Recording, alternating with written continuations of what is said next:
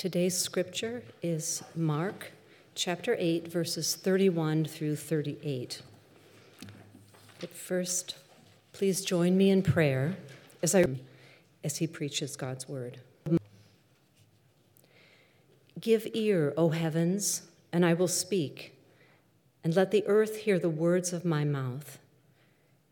May my teaching drop as rain, my speech distill as the dew, like gentle rain upon the tender grass, and like showers upon the herb. For I will proclaim the name of the Lord and ascribe greatness to our God. Amen. And Jesus began to teach them that the Son of Man must suffer many things and be rejected by the elders and the chief priests and the scribes and be killed. And after three days, rise again. And he said this plainly. And Peter took him aside and began to rebuke him. But turning and seeing his disciples, he rebuked Peter and said, Get behind me, Satan, for you are not setting your mind on the things of God, but on the things of man. And calling the crowd to him with his disciples, he said to them, If anyone would come after me, let him deny himself and take up his cross and follow me. For whoever would save his life will lose it. But whoever loses his life for my sake and the gospel's will save it. For what does it profit a man to gain the whole world and forfeit his soul? For what can a man give in return for his soul?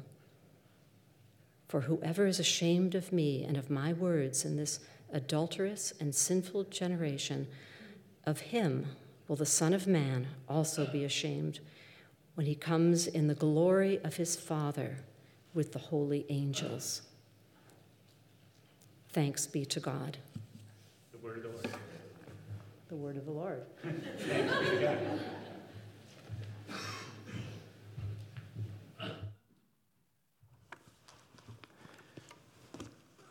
Before we come to our scripture today, I just want to say a word about something we've been announcing and, and praying about uh, over the last several weeks, which is our uh, nominations for elders and deacons. Uh, and I want to say a word about uh, how we think about this in, in the Reformed tradition.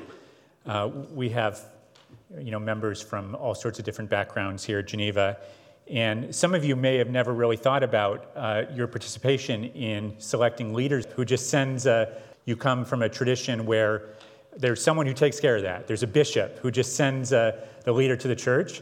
And others of uh, you might not think about it much because you come from a background where uh, it's taken care of by the pastor or, or a small select group in the church, and the congregation isn't really involved. In the Reformed tradition, uh, as is often the case, uh, we're in the middle, and we take a covenantal approach. And a covenantal approach means that there's, there's more than one party involved. And in selecting leaders in, uh, in the Reformed tradition, uh, the congregation is involved and the leaders of the church are involved together. Uh, the congregation has a role and the council has a role. Uh, the role of the congregation is to prayerfully discern whom among us God might have gifted uh, for leadership in the church, uh, gifted for serving as an elder or a deacon. Uh, we believe that, that Christ has given us gifts as a church. This is his body, uh, but he invites us to participate in discerning those gifts. And so that's, that's why uh, there's a nomination process where, the, where any member of our church can nominate someone for leadership uh, and um, put their name forward. And then the council has a role of discerning uh, um, whether the, those people nominated truly are gifted, if they're the right people for the right season, uh, have the maturity in Christ that's needed to serve in leadership, and, uh, um, and to select uh, the, the leaders who will be put forward to the congregation uh, when we elect our leaders. And so, uh, um, We do all of this because we believe that uh, this is Christ's church. This isn't my church. This isn't really your church either. It's Christ's church, but together uh, we discern whom God is, is calling to, to lead his church. Um, and so I just want to, in this season, as we come up uh, to um, our next council meeting, which is a week from Wednesday, I want to invite you to do two things. I want, I want you to invite you to pray. Uh, be praying for our leadership in this season. This is such a time of transition and change and growth, new things for us.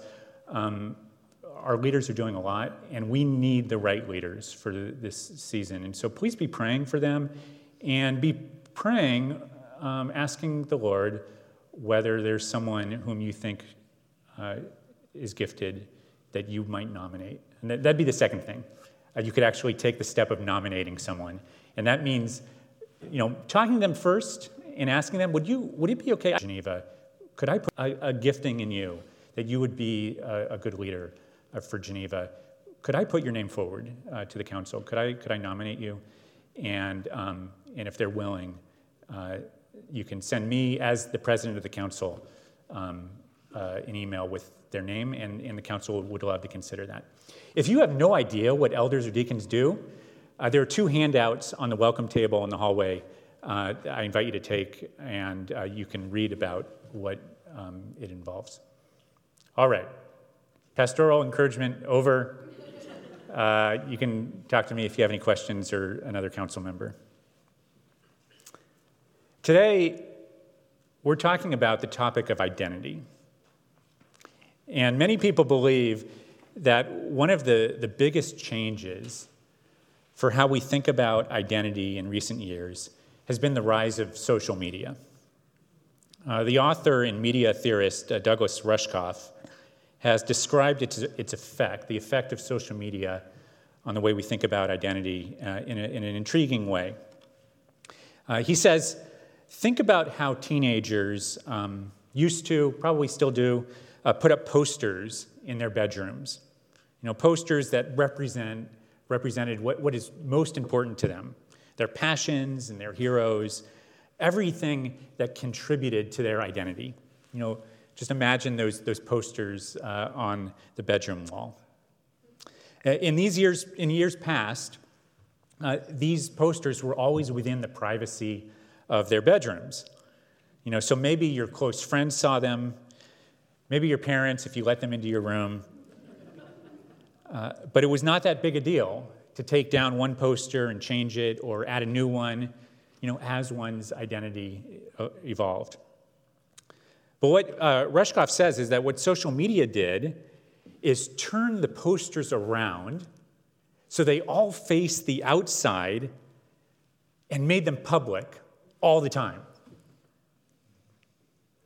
So we now live in a world where our identities are on display, often involving the most personal details of our lives, no matter what your age, uh, for the whole world to see. And this isn't all bad. You know, we've become uh, very aware of ourselves, I think, in, in new ways, very aware of other people and differences between people. We've become pretty skilled at talking about the nuances of our identities. But it also presents some challenges uh, that I want us to consider today. In this season of Lent, uh, we're investigating Jesus' teaching on different topics. And as we talk about uh, this, this topic of identity, my goal is not really to talk about the many different identities uh, that are represented here today in this room, uh, but instead to talk about the one identity that is shared by followers of Christ. In other words, the, question that I want to ask is Is there a distinctive way in which Jesus teaches Christians to think about their identity? And if we get that clear, it may help us think about our many differences too. So, in our text today, there, are three things from Mark 8 that I think can help us understand Jesus' teaching. First, there is the, the problem of a Christian's identity. Second, the paradox of a Christian's identity. And third, the promise of a Christian's identity. The problem, the paradox, and the promise. Let's start with the problem. by looking at the Apostle Peter at the beginning of our passage today. Peter hears Jesus teaching about the necessity of his suffering and death, and he objects. Verse 32 Peter took Jesus aside and began to rebuke him. This language of rebuke is very strong. It's used elsewhere in the Gospels to describe Jesus when he rebukes demons. Notice also that, that verse 32 says that Jesus spoke plainly about his suffering. It's not that Peter doesn't understand what Jesus is saying, he understands it quite well. He just doesn't like it. Earlier in this chapter, Peter made the great confession that Jesus was the Messiah, the Son of God. But this is not the kind of Messiah that Peter had in mind to follow one who was going to suffer, be rejected, and die. In response, Jesus rebukes Peter in, in the same strong way. He says that Peter, by tempting Jesus away from the cross, is opposing himself to the things of God. How does this relate to the problem of identity? Well, Peter shows us the problem with which we all struggle. On the one hand, Peter is a disciple of Jesus. He knows something of the truth and the goodness and beauty of Jesus. But on the other hand, he doesn't want to be the kind of disciple that Jesus seems to have in mind. He's looking for glory, not for a cross. He's embarrassed by Jesus' teaching about suffering. In other words, Peter's identity is a mess. He's a mix of competing desires and affections. If you ask Peter, Are you a follower of Jesus? he would say, Yes. But then if you asked him, Are you ready to take up your cross and, and follow, follow him, follow this kind of Savior? He might hem and haw, he, he would struggle. Who is Peter really? Uh, we all face this question Who am I really? Let me offer an illustration about this. Do you remember the movie Liar, Liar, starring Jim Carrey? Some of you have seen that? Uh, for those of you who may not have seen this fine piece of 20th century cinema, let me tell you about it. Uh, in Liar Liar, Jim Carrey plays a divorced lawyer and a workaholic who is always lying to his son about why he has to cancel visits with him. So one day, when his father misses his birthday party, uh, the boy blows out the candles of his cake and wishes that his father could not lie anymore. And it comes true. The next morning, the Jim Carrey character wakes up and he cannot lie. He can only speak the truth to every single person he meets. Suddenly, the real him is on display to the world. And it gets him into all sorts of trouble, very funny, with women, with his clients, with his family. Not because he's deceiving them now, but because he's telling them the truth about who he is. Something similar can happen to anyone. You know, and often it happens uh, under the influence of alcohol or, or in moments of anger or when a person is swept away by sexual passion. Often we look back at moments like these and we say, That wasn't me. But what if we're more like the character in Liar Liar? What if the real me is on display in these moments? What if underneath my niceness and politeness, I really am that selfish or uncaring or lustful? How do we decide who is the real me? That's the question. If you look and, and you will have to decide which ones that you're going to embrace and encourage and which ones you're going to reject. This is a lot of work. And this is why, uh, for most of human history, this is not the approach that societies have taken.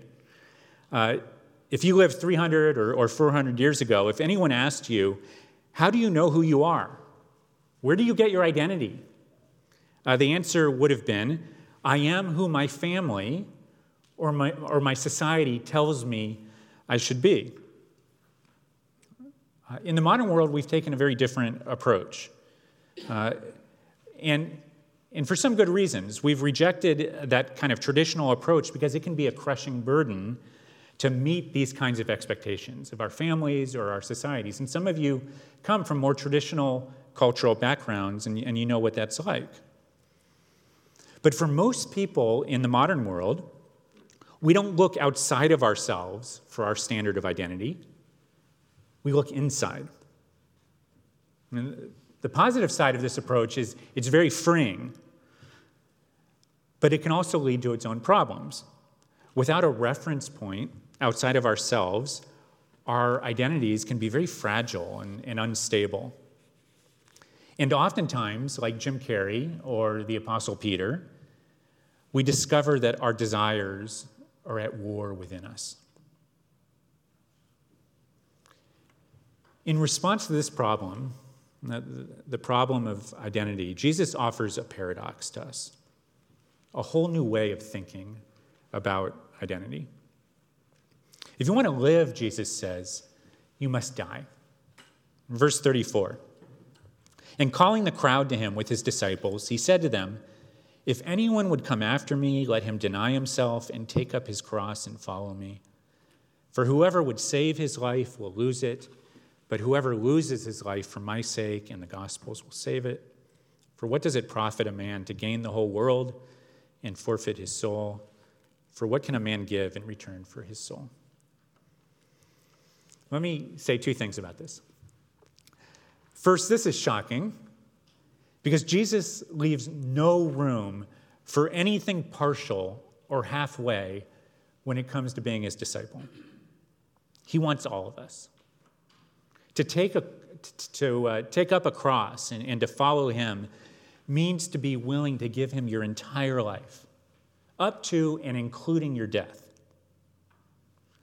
As we've seen before, Jesus makes the most radical and most exclusive, challenging claims and if, if he's not the Son of God, then we would have to dismiss him as the worst kind of cult leader. Who else can claim, make a claim on a person like this? It's shocking. And second, the, the paradox of Jesus' teaching is that he says that this life of self denial and even suffering is the path to true life. How can this be? This only makes sense if the call to deny yourself and to follow Him really does lead to the life that you've always been looking for. We often think that fulfillment will come as we focus on ourselves and our needs. But Jesus says that it only really comes as we focus on Him and on other people. Our true identity will only be found in Him, not in anything else, even in all the treasures of the world. There are two things happening here at the same time. It's a call to self denial, because Jesus calls us to put to death all those ways in which we can be self centered rather than other centered. But it's also a call to self discovery because Jesus says that this is the way to discover the person you were always meant to be. Whoever loses his life will save it, he says. Here's how the, the pastor John Stott uh, describes this dynamic of, of self denial and self discovery in the call of Jesus. As Stott says, What we are, our self or personal identity, is partly the result of the creation, the image of God and partly the result of the fall, the image defaced. The self we are to deny, disown, and crucify is our fallen self, everything within us that is incompatible with Jesus Christ, Hence Christ's command let him deny himself and follow me. The self we are to affirm and value is our created self, everything within us that is compatible with Jesus Christ. Hence his statement that if we lose ourselves by self denial, we shall find ourselves. True self denial, the denial of our false, fallen self, is not the road to self destruction, but the road to self discovery. We are beautiful, he's saying, and we are broken. And on our own, we might be tempted to only focus on the parts of ourselves that we deem as good and build our identity on those things and try to ignore everything else. Or it only really leads to self deception and, and, and pride. Or we might be tempted to only see our failures and our shortfalls. And when this happens, it only leads to despair uh, about ourselves. In contrast, Jesus calls us to bring everything to Him our whole selves, both our successes and our failures, not to let anything hold us back from going to Him. Listen to the words of uh, the hymn we sang uh, earlier in the service today uh, from the song Come Ye Sinners. Come, you weary, heavy laden, lost and ruined by the fall. If you tarry till you're, bre- till you're better, you will never come at all. Let not conscience make you linger, nor of fitness fondly dream. All the fitness he requires is to feel your need of him. One reason why we love the, the hymn tradition uh, here at Geneva is because of how deeply these hymns teach us about the Christian life. And what's, what's this one saying here? Uh, Let not conscience make you linger, nor of fitness fondly dream. All the fitness he requires is to feel your need of him. On the one hand, if your conscience makes you linger, that means that you uh, bear some weight of, of, of guilt that you're afraid Jesus will not forgive.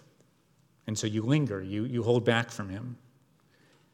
Uh, but if the love of Jesus is so great that he was willing to die for you, then there is no sin that he will not forgive.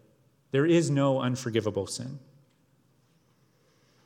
On the other hand, if you're fondly dreaming of fitness, this doesn't mean exercise. It means that you're dreaming about cleaning yourself up, making yourself fit. That would mean that you don't need a Savior because you're okay on your own. In Jesus' famous parable of the Pharisee and the tax collector in Luke 18, he tells a story about uh, this way of thinking. Uh, two men went up to the temple to pray, one a Pharisee and the other a tax collector. The Pharisee stood by himself and prayed, God, I thank you that I am not like other people, robbers, evildoers, adulterers, or even like this tax collector. I fast twice a week and give a tenth of all I get. But the tax collector stood at a distance. He would not even look up to heaven, but beat his breast and said, God, have mercy on me, a sinner. Jesus said, I tell you that this man, the tax collector, rather than the other, went home justified before God. For all those who exalt themselves will be humbled, and those who humble themselves will be exalted. The Pharisee focused on uh, what he could see and judge and compare uh, his goodness and his righteousness. Uh, but the tax collector simply opens his heart to God in prayer and confesses that he is a sinner in need of grace. Jesus is saying that God would rather have the real us with all our failure and our sin than some fake shining image of who we think He wants us to be. Our true identity is found as we bring our whole self to Him. This brings us to our last point the promise of a Christian's identity. In verse 38, uh, Jesus says something that may sound harsh, and I, I want to address it. He says, For whoever is ashamed of me and of my words in this adulterous and sinful generation, of him will the Son of Man also be ashamed when he comes in the glory of his Father uh, with the holy angels. in order to understand this, I, I think you have to put it in the context of Peter's rebuke earlier. Remember how serious Jesus took Peter's words. And Peter was acting ashamed of Jesus as a suffering Messiah. Peter could not accept that the Son of God would walk a path of weakness and self sacrifice. But Jesus makes it clear that this is who he is. And he desires followers who also are not afraid to meet him in those places of self denial and weakness. So, this is a serious thing that he says. If anyone will not go with him to the cross, then they will not be able to participate with him in his glory. Oftentimes, just like Peter, we want a theology of glory that skips the cross. Uh, we want an identity that is built on success and achievement and victory. But that is never the way of Jesus. The promise of Jesus is that he is with those who admit their weakness, not to identify with it, but to identify with him. When we're not ashamed of a Jesus who is gentle and humble, then we will want to go to him with our whole selves. Because we will know that no matter what, he will accept us. In the gospel, he assures us of the gentleness of his love and that he doesn't want us to be ashamed of him. He wants to welcome us into the presence of the glory of his Father. Let me end with this. The German pastor uh, Dietrich Bonhoeffer, uh, who was put to death by the Nazis at the end of World War II uh, for participating in a plot to ha- assassinate Hitler, uh, he wrote from his prison cell a poem that I included today on the reflections page. I'm not going to read the whole thing, but let me just summarize. in the first part of the poem, he looks outward and he talks about what others say about him. He refers to his confidence and his friendliness and his calm, even in the midst of the hardship of the war and his imprisonment. And then he turns inward, and with amazing honesty, he confesses his weakness and his struggle and his weariness. But finally, in the closing lines, he turns his eyes upward and he speaks to God. And listen to what he says near the end Who am I? This one or the other? The strong one that others see or the weak one that I know? Am I this one today or tomorrow another? Am I both at once? Before others, a hypocrite, and in my own eyes, a pitiful, whimpering weakling? Or is what remains in me like a defeated army, fleeing in disarray from victory already won? Who am I? They mock me, these lonely questions of mine. Whoever I am, thou knowest me, O God. I am thine. Friends, here we find the resolution of all our identity struggles. If you look outward to the affirmation of others, you may be able to puff yourself up temporarily. But when you are criticized or you lose support, you will be deflated and defeated.